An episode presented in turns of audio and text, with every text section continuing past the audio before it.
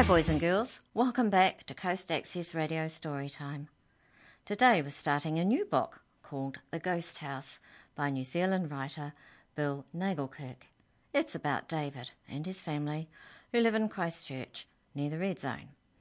The Red Zone is a strange, spooky wilderness that's returning to nature after earthquakes destroyed the homes.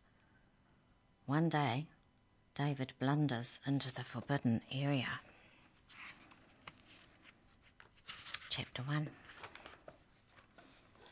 Unsuccessful in his bid to begin living a normal life again, David Parkhouse leaves home that morning in a bluster and a tearing hurry, shouting, Not fair!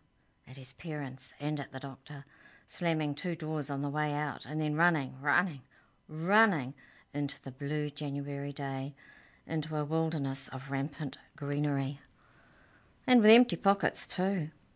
No dollars, no cents, not even his precious cell phone. He's never left that behind, not ever. Not until today. No mask either. His parents will be raging, probably more about the mask than the phone. Anyway, they've restricted him to within calling distance, and that literally means what it says a human shout he can hear, not an electronic ringtone he can change to silent and ignore. But now he is beyond all call or cry, inside the Christchurch Red Zone, a place he has never set foot before. After a while of blurred running, David comes to a sudden stop. His breathing is all gasps and wheezes. He had no idea he would still feel like this, exhausted to his bones, angry and lost. Hands resting on knees, eyes closed, he lowers his head, struggling for normal. At long, long last, he feels well enough to open his eyes and raise his head. Off to one side, close to where his mad run has ended, he spies a slim rectangle of wood, grasped by green fingers of long grass. Curious, David pries the fingers apart. There is writing on the wood. Dulo. Oh, a name? Underneath, he is able to decipher several smaller, oddly spelled words. Dearest hound, I miss you terribly. He reads this inscription more than once before he can make proper sense of it. The word hound reminds him of the terrifying dog in the Sherlock Holmes story, The Hound of the Baskervilles. He's only just recently watched a movie version of it, one of Dad's favourites, with some old time actors. Dulo can't have been nearly as scary, otherwise they wouldn't be terribly missed. David guesses he is standing on the grave of a kid's much loved pet, unless the grave marker has ended up here from somewhere else. He has no way of knowing. This place is still called the Red Zone, more than ten years after the earthquakes, but David, as someone who has run into it for the first time, has always thought of it as the dead zone.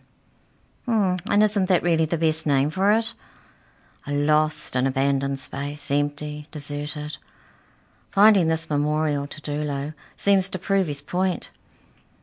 With a still angry flip of his toe, he kicks the dearest hound marker into touch. Then he carries on.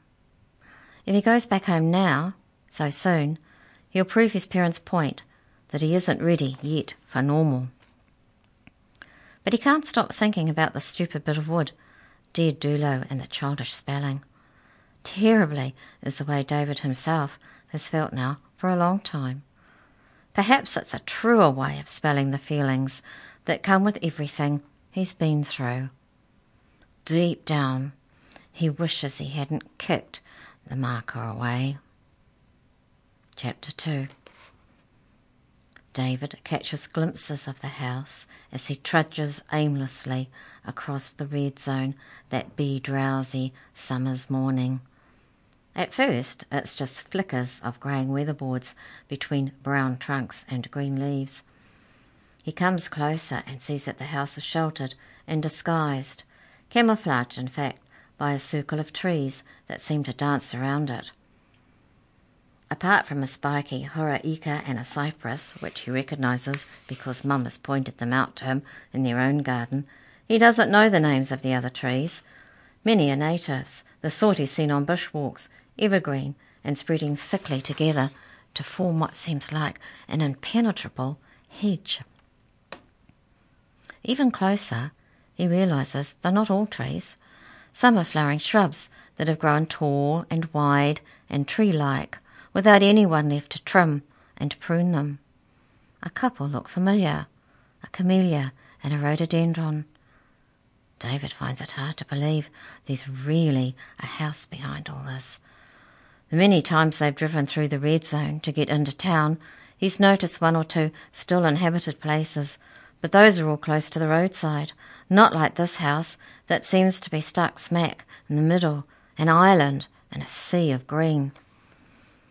There are countless forsaken sections all around him, where houses of various shapes and sizes, materials and colours used to, used to nudge one another, where streets networked and intersected, where people laughed and cried, played, worked, drove cars, rode bikes, propelled scooters, rollerbladed and roller skated, all before the earthquakes. And the thousands of aftershocks happened and everything changed. Just as everything changed for David, too. But for him, it was a different island, different city, different house. And then the biggest change of all, the one that ruined the best thing about their move to the South Island. The change that changed David himself, stopped him from being normal, from doing anything remotely normal, especially from playing cricket.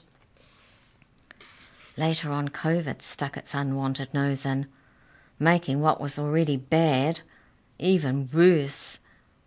His mum is now always extra vigilant. His dad is more anxious than ever. The only exception seems to be Amber. But then, his older sister has never been one to give much away. She's good at keeping her thoughts to herself, just like this house keeps itself so well hidden, but not for much longer. David moves closer. Chapter 3 Maybe David's asleep and dreaming it. Maybe the hints of grey weatherboards were nothing more than a mirage, like a heat haze in a desert.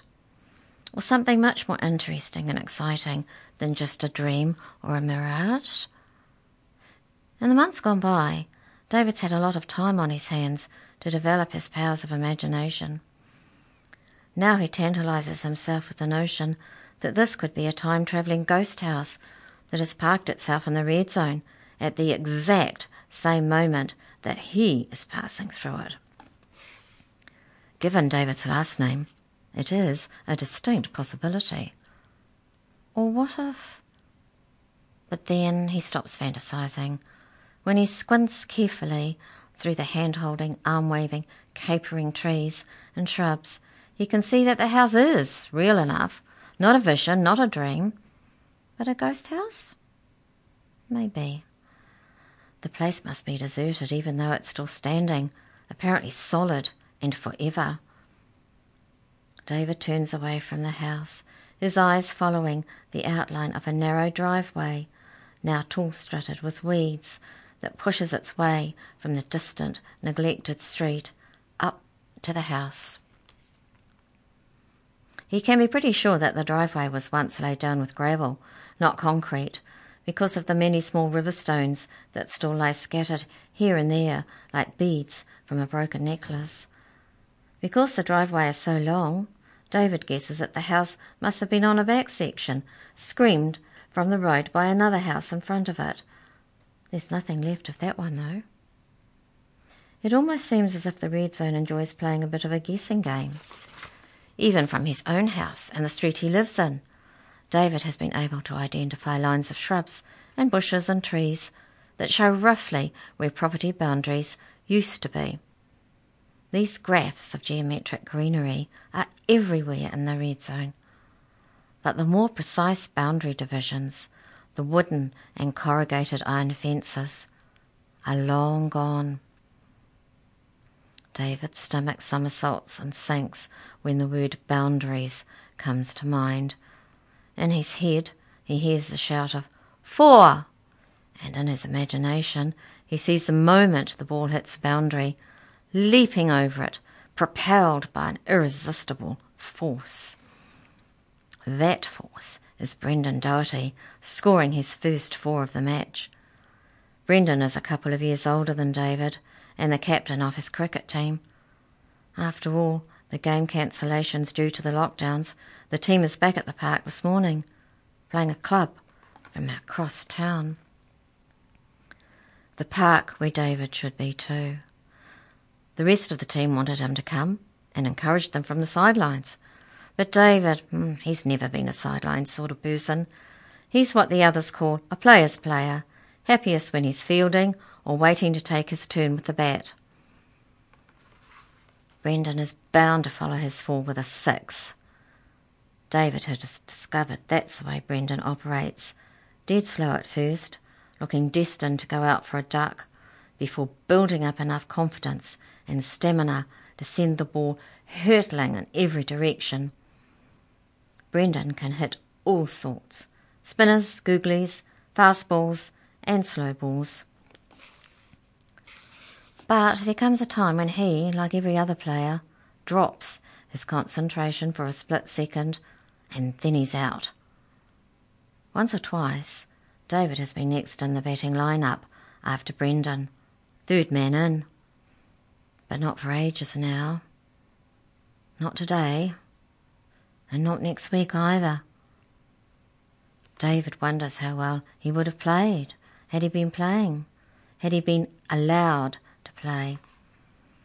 First thing this morning, he knew perfectly well he was perfectly fit to take part in what could easily have been the most perfect of matches on the most perfect of summer cricketing days. He'd even put on his cricketing shirt in anticipation. But the doctor disagreed. Still too soon, David, I think, she said. And David's parents had sided with her. Ordinarily, David would never have shouted at any doctor except this doctor happened to be his one and only auntie, who was in town for a conference and had popped in to say hello and to see how things were going. David's usual doctor might have said, probably would have said, exactly the same as David's auntie doctor, but then that would have been a whole different ball game. Families should support one another, thanks David, not gang up on their youngest member. Now, exhausted after his run, he suspects his auntie doctor was right after all.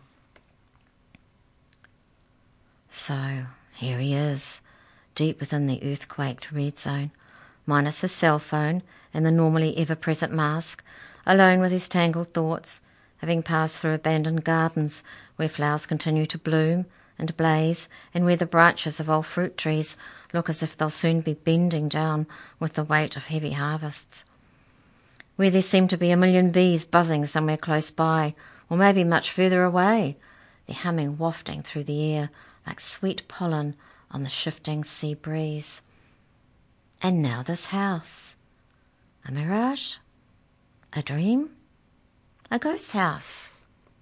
It waits.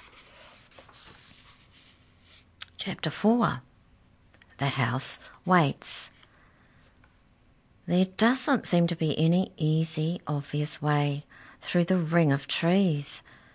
It seems the only thing to do is for David to make his way around them. He can't really be bothered finding an opening, if there is one, but at the same time he's reluctant to give up before he's even tried. As it turns out, there's a tight but hopeful gap, like an invitation, between the camellia and the rhododendron. David begins slowly and painstakingly to ease his way through. The red zone is quiet, but this snarled in between land of branches, twigs, and thorny shoots is quieter still. While David can still hear the bees buzzing, their drone is muted. Maybe they're not bees at all, he thinks, suddenly anxious. Maybe what he's hearing is simply a, a noise inside his head. He feels as if the protective screen of greenery is trying to drag him down, and he's suddenly had enough of being hugged by these trees. He wishes he could fling his arms wide apart, like an umpire, to ward off their incessant grasping and tugging, but that's impossible. All he can do is struggle his way through the remainder of the gap. Then he's there, landed in the wilderness of weeds and long grasses that was once a garden, breathing heavily. As if boundaries hadn't been bad enough, he's very much aware that he's also let the words ball and game slip with sudden stealth into his brain. Everything spins back to the cricket match he's been forced to miss. As far as David is concerned, cricket and the great team he joined was the only worthwhile aspect of the move down south. Slip and then spins as well. Go to sleep, brain, go to sleep. But his brain doesn't go to sleep. David's brain, and therefore David himself, both remain on high alert. He's got the whole picture in front of him now. The squatting house with its cloudy window eyes staring at him, the door mouth stern, almost frowning. Or is that David's overactive imagination at work again? Are those tears I see? the house seems to ask. That's terrible. The house doesn't sympathise, but neither does it mock David's tears. It simply waits. Chapter 5 Perhaps now would be a strategic time to retreat, to get back home to where his parents and Auntie Doctor, and possibly Amber, may be anxiously debating if they should send a search party into the red zone to find David and bring him back. He can return to face the music, or he can stagnate right here, waiting for the all too familiar feelings of self doubt and isolation to swamp him completely, as they've done so often in the recent past. Neither option sounds very attractive, and both rely on David giving up on himself and his own determination to leave the past behind him. A player's player needs to stay ahead of the game. So, David gets up, wipes the back of his hand over his eyes, and squares off against the house, which stares right back at him, dry eyed. Stares as if it wants to tell him something. What are you doing here, house? David hears himself asking it. He waits for a reply. It comes. I'm old, says the house, and starting to disintegrate. Help me. Save me. Indeed, the house is old, splendidly intact, but also splintered, bruised, wrinkled with age. A house on the sidelines, its batting average ignored, its lifetime tally of runs forgotten. The camouflage of trees suits it perfectly because it almost looks as if the house is changing back into a tree itself. Had David known anything about old houses, he might have recognised this one as a villa from the turn of the previous century. A bay villa, to be exact, constructed in about 1895, of kauri weatherboards and Rimu panelling, a ceiling with a high stud, a steep front gable with barges rounded at either end, a large but plain bay window patterned with pieces of coloured glass that are held in place by leaded strips, and a narrow sheltering veranda with a sloping roof. An original that had probably been in that same spot from its beginning. A mirage? A dream? A ghost house? David doesn't know what to think. All he knows for sure is that the house makes him uneasy. The house or what's inside it? Help me! Save me! I can't help you, David tells the house, or save you. I'm just a kid. What can I do? Come inside, says the house. Maybe I can show you. No way, says David very much out loud this time. He backs away and finds himself hemmed in by the trees and bushes and flowering shrubs. He turns and searches for the gap he came through, but everything looks different from this side, and it takes him forever, or so it seems, to find the opening. The wind hasn't strengthened yet. Without warning, the front door of the house bangs open before slamming shut with an ear splitting sound like a jackhammer through concrete. David ploughs recklessly through the gap. A low branch trips him up, and he lands, knees first, on the driveway among the river stones that look like beads. Stupid! Stupid house!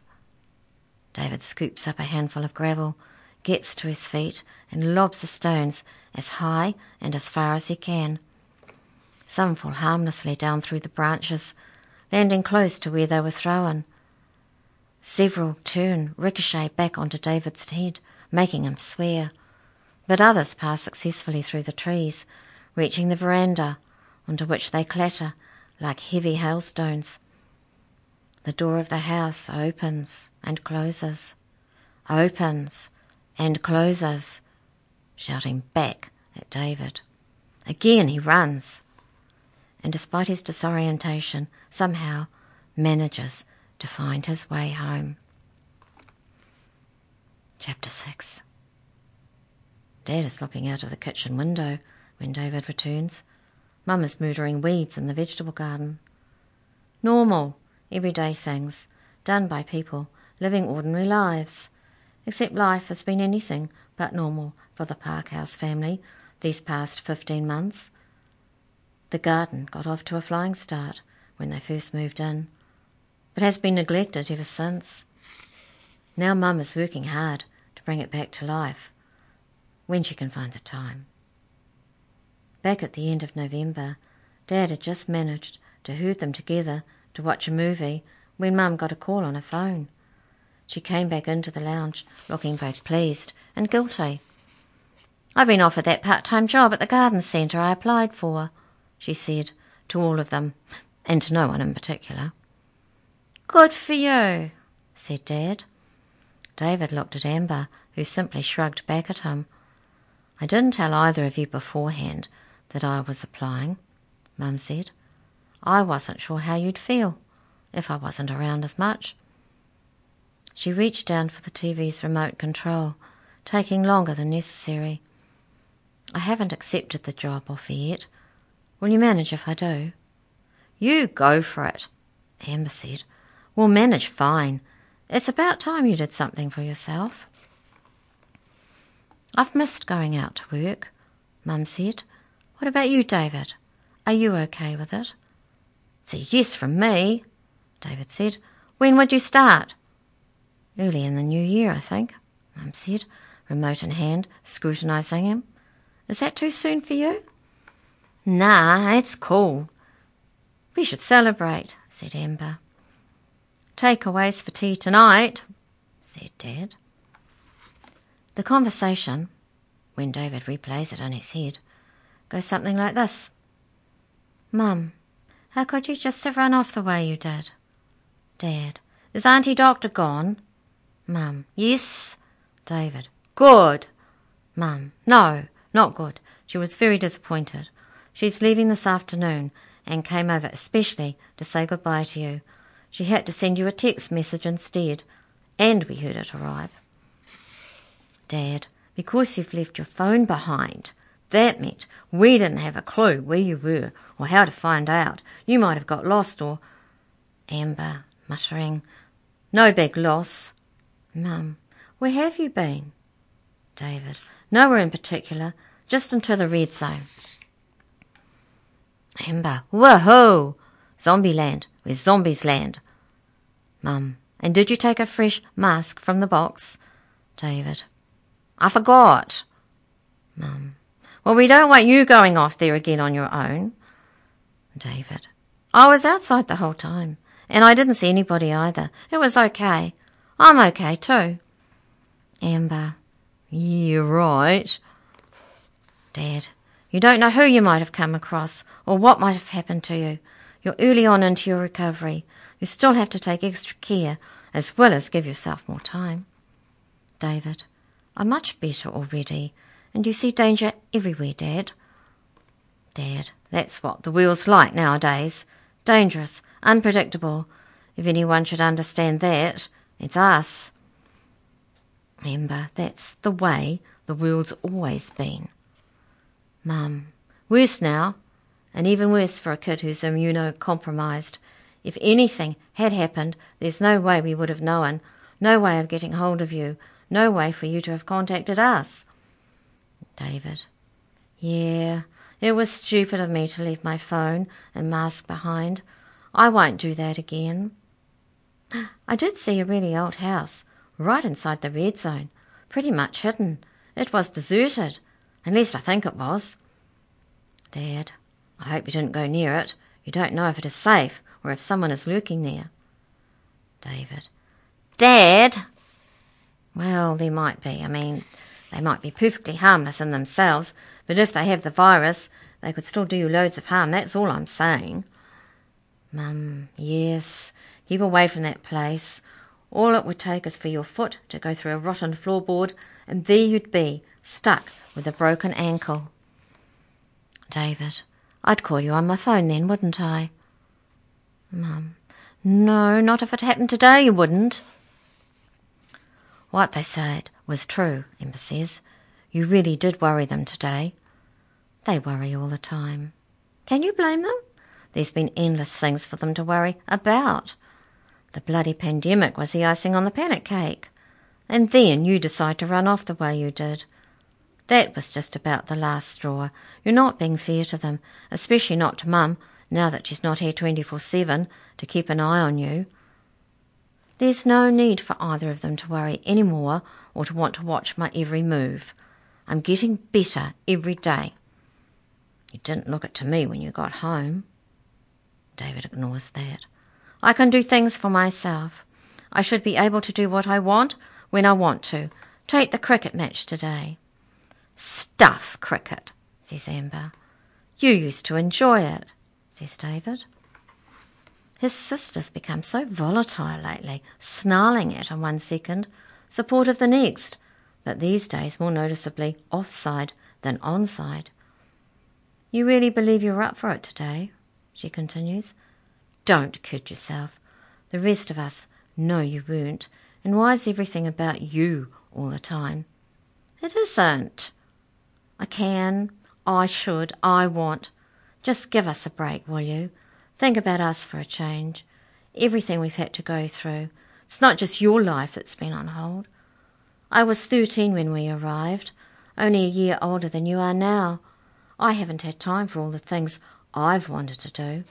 And to top that off, I'm expected to babysit you during the holidays. Then you shouldn't have sounded so happy about Mum going back to work. David throws back. And besides, for a while I didn't know if I was going to have time for anything at all. How do you think that feels? Awful, I know, but the thing is, David, you should be grateful that you're alive. I am, David says fiercely. I just want to get on with proper living. Now, not later on. Amber looks out the front window into the red zone. It's right on our doorstep, she says, like a massive private garden that goes on and on forever, and we've never had enough time or energy to explore it. David joins her at the window. They weren't the only reasons, he says. I remember not long after we came here, you told me the red zone looked like a real scary place. You didn't want to explore it. I did but then I never got the chance. Hey, maybe now I can show you the old house I came across. Amber shrugs. I'm so used to the red zone being there it doesn't feel scary anymore. I guess it never really was. All the other things that happened, they were the really scary bits. Not knowing what was going to happen to you, or to us, was like not knowing what was out there in the red zone. We sort of had an idea. We'd heard stuff about it before we came, but we couldn't be sure, not unless we actually went into it and saw it for ourselves. But we didn't, and now the red zone doesn't really interest me. Why'd you snitch on me if I went to see the house again on Monday by myself? Why would you even want to do that? David has no handy reply. He's not sure himself why. Maybe because he half thinks the house expects him to. Monday, Amber says slowly. She pauses, as if waiting for a certain response. When nothing happens, she continues, Do what you like. I can't stop you. You can go and put a foot through all floorboards, one after the other, and die there, all alone, if that's what you want. I don't care. She walks away, leaving David floundering for a reply. He's due to find out very soon if he has the all clear. He can understand Amber being mightily pissed off with him, but even so, how could she say what she's just said to him? It's it's so harsh. Well, what a great beginning, isn't it? Do you think houses can speak? Maybe ghost houses can. I wonder if anyone is living in the old villa. We'll find out next time. Goodbye. Happy reading.